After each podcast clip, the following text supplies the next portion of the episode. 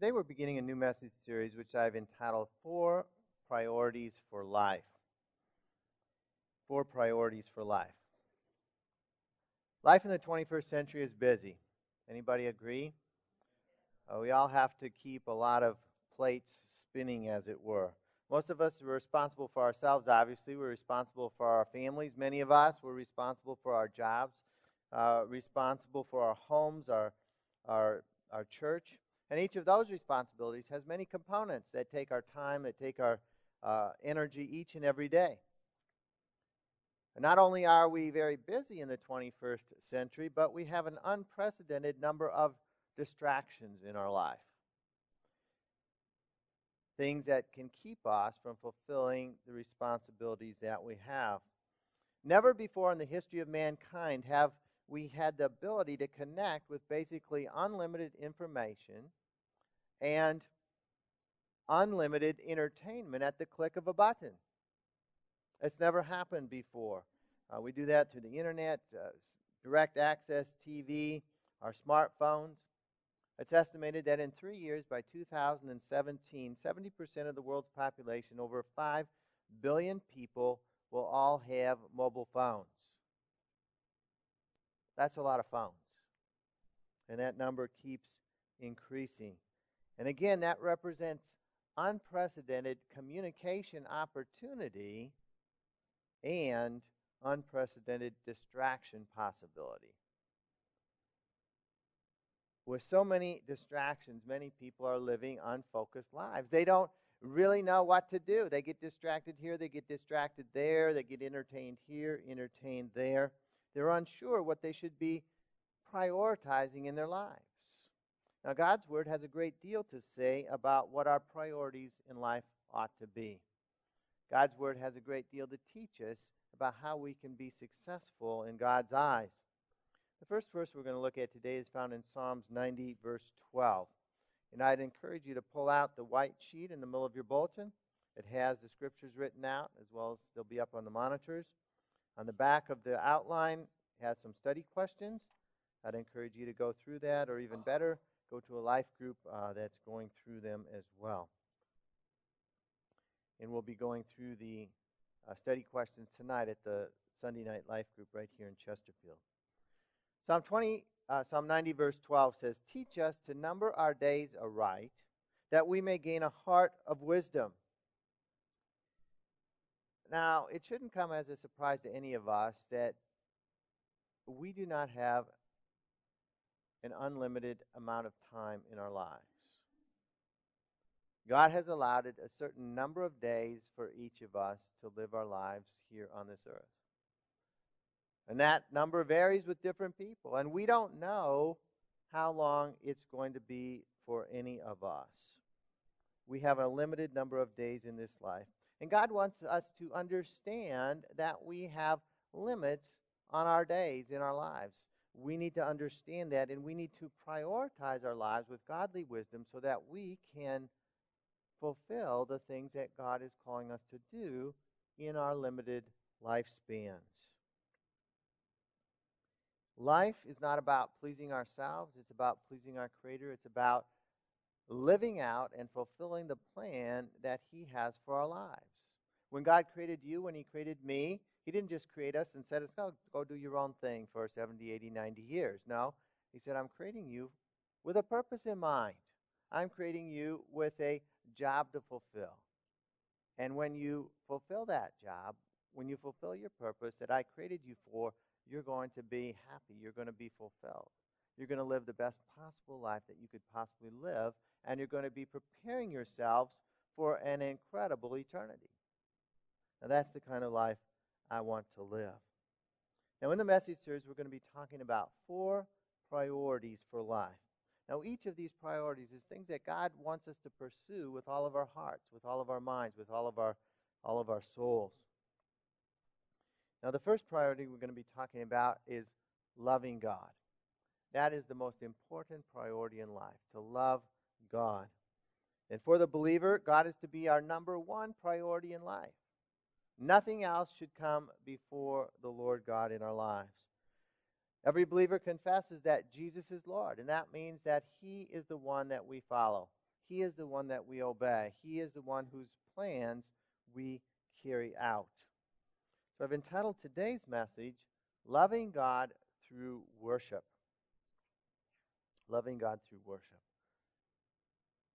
Love is not just an emotion.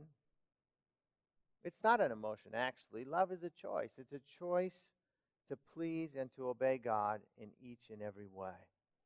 We want to learn to love God. And one of the ways that we do it is through worship.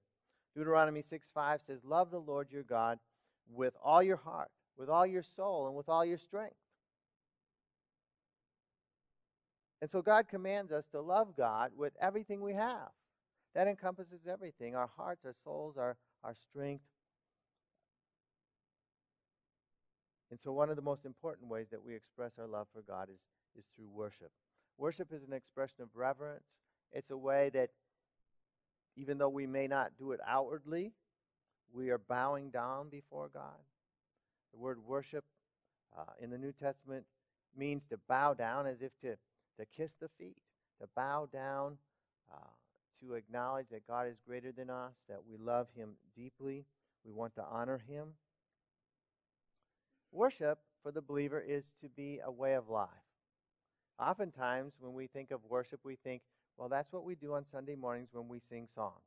And yes, we worship God through singing, we worship God through praising Him through music. That's talked about many times in the Bible. That's an important way to worship God. But worship is to be part of our daily lives, Monday through Saturday, expressing our love to God through worship in many different ways. Not just through songs, although that is one way. You can sing in the shower, you can sing in your cars, and nobody hears you. Isn't that wonderful? Except yourself. But you can do other things to worship God. I'd like us to watch a video called An Act of Worship, talking about how we can worship God seven days a week. So, God wants us to learn how everything we do in life can be an act of worship done for Him, expressing our love for God. And so that's what we're going to be looking at today. We're going to be looking at Psalm 116. Now, the Psalms are a great resource for learning how to worship. I'd encourage you to, to read them often. The first key to loving God through worship is to remember God's deliverance. In other words, remember what God has done for you in the past. Only believers can truly worship God, and God has given every believer a great deliverance. Because at one time, you and I were in great need. Verse 3 and 4 of Psalm 116, the psalmist writes and says, The cords of death entangled me, the anguish of the grave came upon me. I was overcome by trouble and sorrow. Then I called on the name of the Lord. O Lord, save me. And so this psalmist was encountering some type of life threatening danger. He'd encountered a trouble that was bigger than he could cope with. He was overcome with sorrow. There seemed to be no hope. I noticed that the psalmist recognized he was in a dire situation. He was in a situation that was too big for himself to deal with. He knew that without divine intervention, there would be no hope for him, and so he called on the Lord to save him. He acknowledged that there was a Lord, somebody who could help him. And we're going to see in a minute that each of us, each of us has been in great need. There's nobody accepted in this room. We have been in great need but some of us may not have recognized our need. But the psalmist recognized his need and he called on the Lord, and God saved him. Verse 5 and 6, he says, How kind the Lord is, how good he is, so merciful, this God of ours. The Lord protects those of childlike faith. I was facing death, and he saved me. And so when the psalmist was in this dire situation, he called on the Lord. He said, Lord, help me. Lord, save me. I, I'm I'm dying, I'm drowning. I can't make it myself. And God reached down and saved him. He had exercised childlike faith. And God had honored that faith, protected him from certain death. And so the psalmist praises God for his goodness, for his kindness, for his mercy. And so in this psalm, the writer is remembering God's deliverance at some time in the past. Now let's see how you and I can remember God's deliverance. Some of us may have had a, a near miss with physical death in our past. In our family, our, our son Joel, he stopped breathing at birth. It was only through God's intervention uh, that he was saved from severe brain damage and death. God intervened and saved him as we prayed and called on the name of the Lord. Now, some of you here may have never had a close brush with physical death. But the Bible teaches us that each person is born entangled with sin. And that sin wraps its cords around us and it will ultimately pull us down into the, into the fires of hell in the next life. That's the destiny of every person without Jesus Christ in their lives. But when we call on the name of the Lord, when we call out with childlike faith and say, God, save us, save me, then He reaches down. He saves us, He forgives our sins, He changes our eternal destiny from hell to heaven.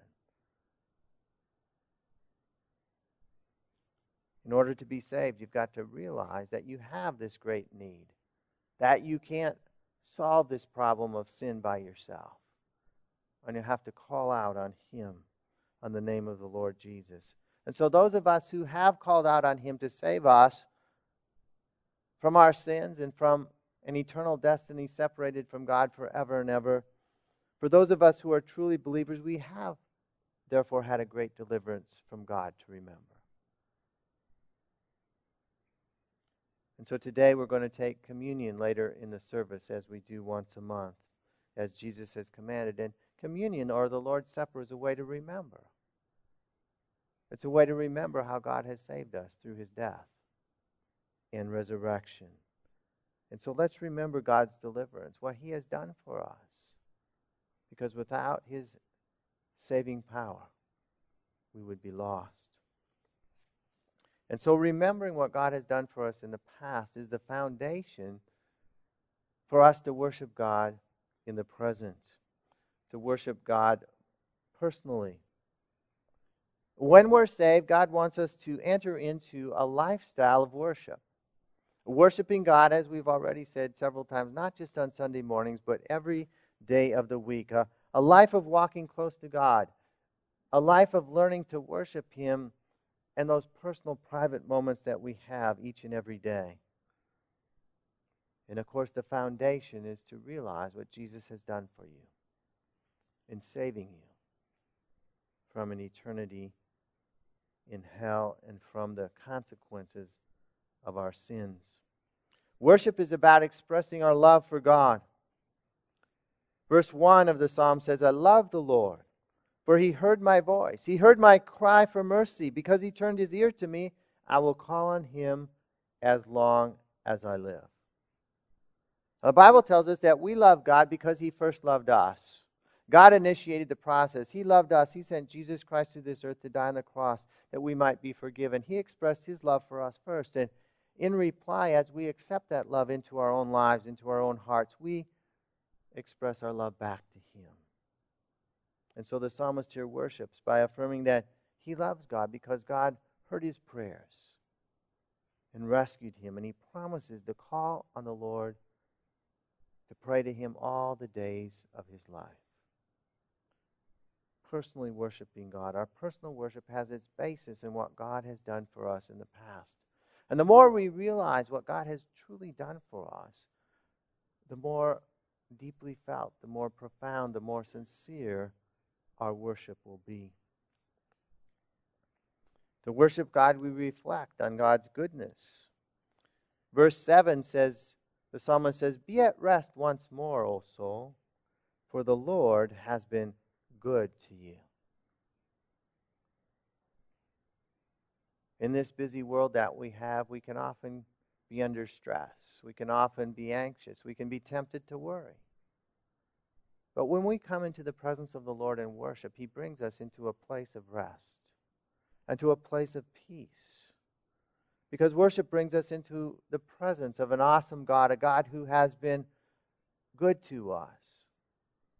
God is a good God, and He is good to us. No matter what happens to you in life, no matter what has happened in the past, no matter what may happen in the future, never forget, never doubt that God is good, and God is good to you. Don't blame God for the things that Satan has done. Don't blame God for the things that Satan has done in your life and to those around you. Satan is a thief. He's out to steal, kill, and destroy. But God is good. And worship involves reflecting on God's goodness in our lives. Worship also is thanking the Lord for his deliverance. Verse 8 says, For you, O Lord, have delivered my soul from death, my eyes from tears, my feet from stumbling, that I may walk before the Lord in the land of the living. And so worship is directed to the Lord. Here the psalmist addresses the Lord. He thanks him for his deliverance. He's delivered from death, he's delivered from sorrow, he was delivered from falling away from the Lord. And God had done it all. Now, the Lord always delivers a person for a purpose, for His purpose. And here, God's purpose is stated that we may walk before Him, that we may walk with Him all the days of our life, walking hand in hand with the Lord, following closely in His ways. And so, personal worship is, is the foundation, should be the foundation of every believer's life. You should have a habit, a good habit of meeting with God on a daily basis, spending time with Him in prayer, spending time reading His Word and worshiping Him, and your personal space, in your personal time. Express your love to God. Don't just read your chapter and close the Bible and say, I'm done for the day. I checked that one off my list. Interact with God, worship Him. Reflect on His goodness. Thank Him for what He has done. Enjoy the peace of God in those times. And in those times of worship, when you're actually communicating with your Heavenly Father, if you have ears to hear, God will communicate with you. He'll speak to you. He'll speak into your heart. He'll speak into your mind. He'll make clear His plans and purposes for your life. That's part of worship. Worship is not just a one way experience in which we thank and praise God, it's also opening our ears to hear what He's saying back to us. Besides those specific daily times of worship that God wants us to set aside and make a priority in our lives, each and every day, God also wants us to learn to dwell in His presence all through the day. I might add, for these specific times of worship, these People call it different things, but a time set aside. You need to put it on your calendar. Maybe it's in the morning. The morning is, is good for many people. I'm a proponent of morning time with God. Because if you get up on time, you can spend your time with God before the day gets moving. Now, it doesn't work for some people, I understand, but it's a good time. Some people do it late at night, just as they're falling to sleep, which, you know, maybe isn't giving God the best of your day. But if it works for you, that's okay. But write it on your calendar, or it's not going to happen. If you're like me, your days are going to fill up with all kinds of other things. But besides those specific daily times of worship, God wants us to learn to dwell in His presence all through the day. You do that by staying in communication with God. You're talking to Him. The Bible tells us to pray without ceasing. How can you do that? It seems impossible. No, I certainly haven't arrived, but it's a, it's a way of sensing the presence of the Lord and, and talking to Him as you go through life. You get up in the morning and you say, Thank you, Lord, for this new day. You get in the car and head off to work and you're communicating with God as you're driving. You say, God, I got this coming up today. I'm not sure how to deal with it. Could you give me some guidance? You get to work and something unexpectedly comes up. Well, you don't have to bow your head and close your eyes. You, you can pray to God in your mind. He understands your thoughts. You say, God, I didn't know the boss was going to ask me to do that today. I'm not sure I can handle this. Would you please tell me who I need to talk to?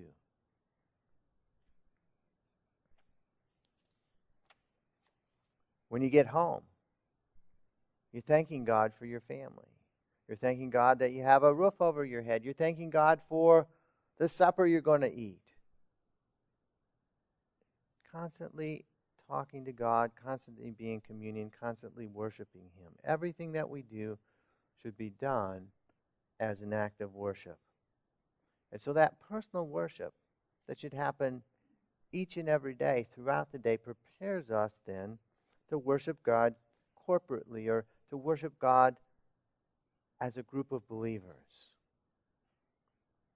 The psalmist asks a question in verse 12. He says, How can I repay the Lord for all his goodness to me? Now, we can never repay God completely for the goodness that he has poured into our lives, but our lives should be lived for him and not ourselves. That's one way that we express our love and appreciation to him. We repay him in small measure by, by glorifying and honoring him before others in the presence of others. In, in fact, God desires for his children to worship him with other believers. There's something about corporate or collective worship that honors him, of being of one mind, of being of one heart, and choosing to worship him together with one voice. And so corporate worship is what we do on Sunday mornings here. Corporate worship, we, we bring our offering to God. Again, worship involves a lot more than just singing. Verse 17, the psalmist says, I will sacrifice a, a thank offering to you and call on the name of the Lord. A thank offering in the Old Testament was an, was an offering brought to the Lord. It was a sacrifice that was offered in public worship. It was offered either to give thanks for deliverance from trouble, which is what the psalmist was doing here, or for a great blessing that God had poured into your life, and you wanted to thank Him. You wanted to give Him an offering. It was something of value that you gave, that you sacrificed to God. Something you could have used for something else, but instead of that, you offered it as an offering to Him. The psalmist promises here to call on the Lord's name or to pray to Him in the public worship. And so, worship is not to be solely private. Public worship is to express our love for God in a public way, a way that's unashamed before other people. It glorifies God. Our offerings enable God's work to expand his kingdom around the world. In our public testimony and worship encourages others. How many have ever come to church on Sunday mornings and perhaps you were dealing with something and as we worship, God lifted your spirits. As we worship, God encouraged you. The worship of others around you, the prayers of others drew you closer to God. We worship God corporately as we keep our promises to God. He says in verse 18, I will fulfill my vows to the Lord in the presence of all his people, in the courts of the house of the Lord. In the midst, in your midst, O Jerusalem, praise the Lord. And so worshiping corporately also involves keeping our promises to God. Our promises involve our commitment to God and our commitment to God's people.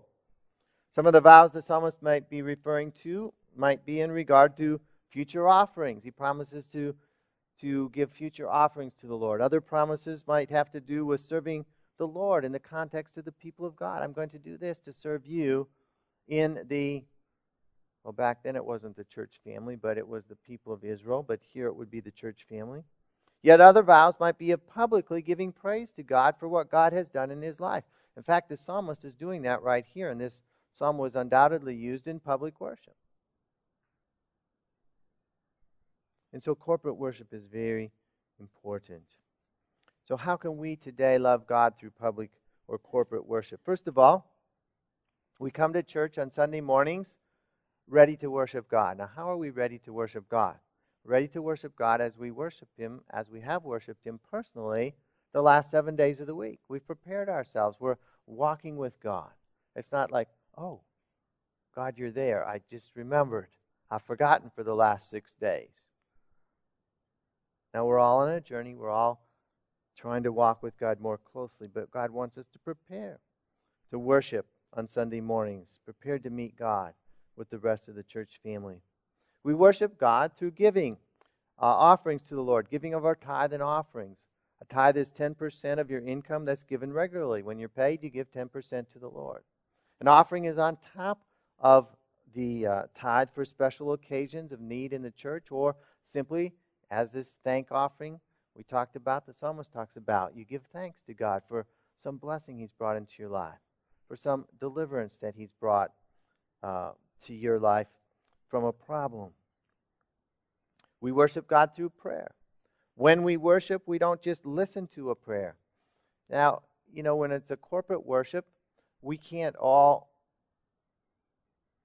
pray so that everybody else can hear. So usually there's a few people that pray. And as we pray, don't just listen, participate. Make that prayer your own prayer.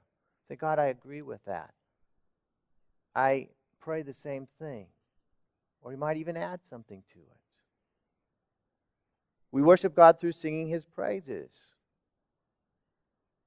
Now, worship is not just about listening to a band play with your ears and listening to the worship leader and the vocalist sing. Worship is about opening your own mouth and singing from your heart. Worship is, is something that we do. We don't just watch people worship. That's not worship.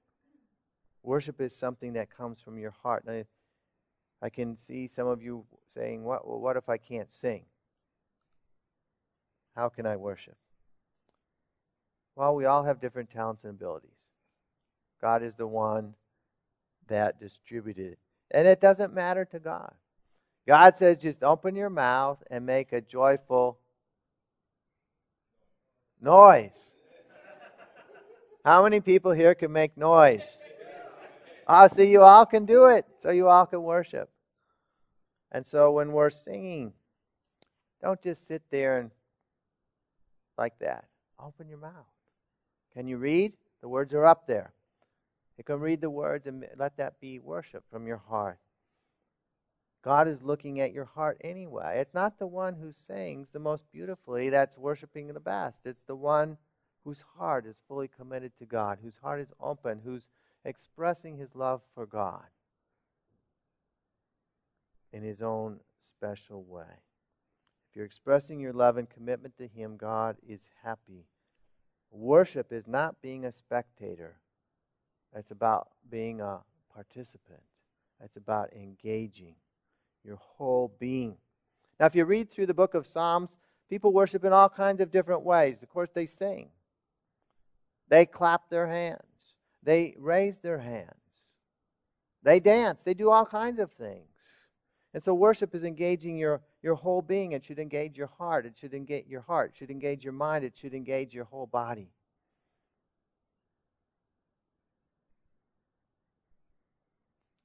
If you go to a baseball game, have you ever engaged your mouth?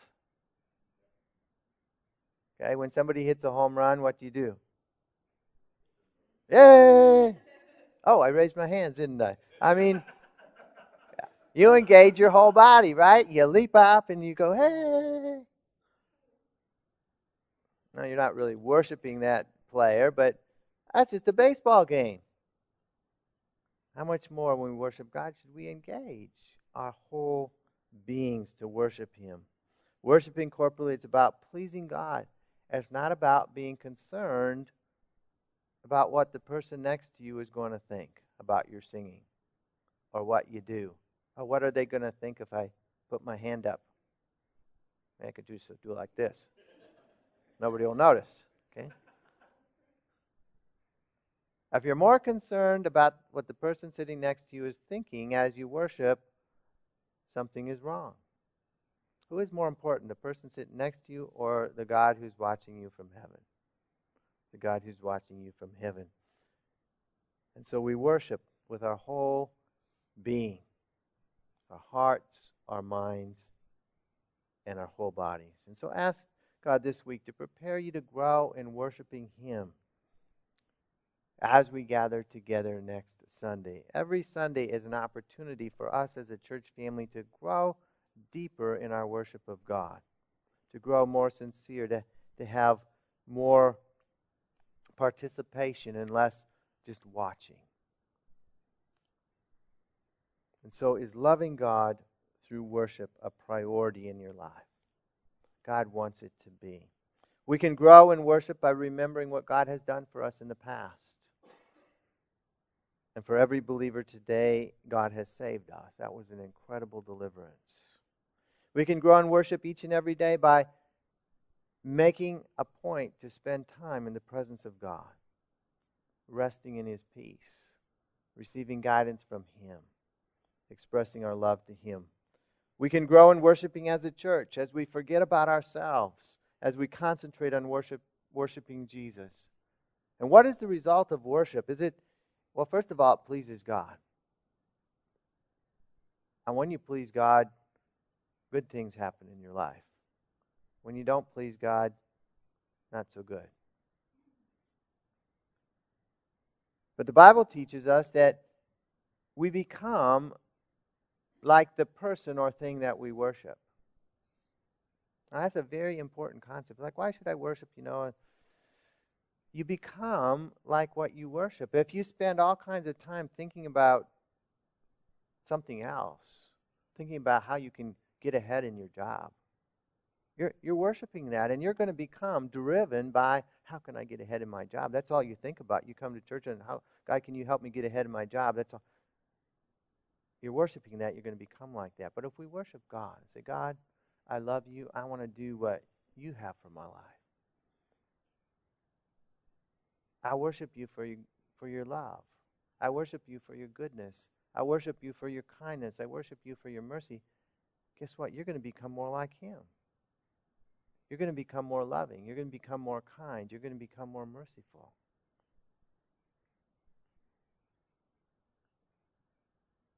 So we become like the one that we worship. And secondly, when we worship God, we position ourselves to receive more of His blessing in our lives. I want more of God's blessing in my life. I want to position myself to receive more of God's blessing as I worship Him. And as we worship, we go closer to the one that we love, who is Jesus Christ. And so this morning, the most important question that we can ask ourselves are Am I a true worshiper of Jesus Christ? Have I committed my life and love to Him? Have I realized that without Him, my life and my eternity is hopeless? Now, this morning, if you're not sure that you're a true believer, that you're a worshiper of Jesus Christ, we're going to pray a simple prayer in which you give your life to Him as your Lord and Savior. And in this prayer, we're going to admit that we have sinned and that sin has destined us to an eternity in hell. Not just a few years in purgatory, which is not taught in the Bible, but an eternity in hell. And we need a deliverance. Secondly, we're going to believe that Jesus Christ died on the cross he took our sins upon himself. He paid the debt so that we did not have to spend eternity in hell, that we could go to heaven. We believe in him. We invite him into our lives and commit our lives to following him and his ways. So let's bow our heads right now. If you're not sure that you're a believer this morning, if you want to recommit your life to the Lord, I'd encourage you to pray along with me. Do something like this Father, today I admit that I've sinned. I've done wrong things. I've spent my life worshiping things other than you. Please forgive me. I believe that Jesus Christ died on the cross, took my sins upon himself that I might be forgiven. come into my life. I commit myself to following you as my Lord and Savior, to following your plan for my life, to worshiping you throughout this life and into eternity in a place called heaven. Thank you for what you've done. In Jesus' name, I pray. Amen.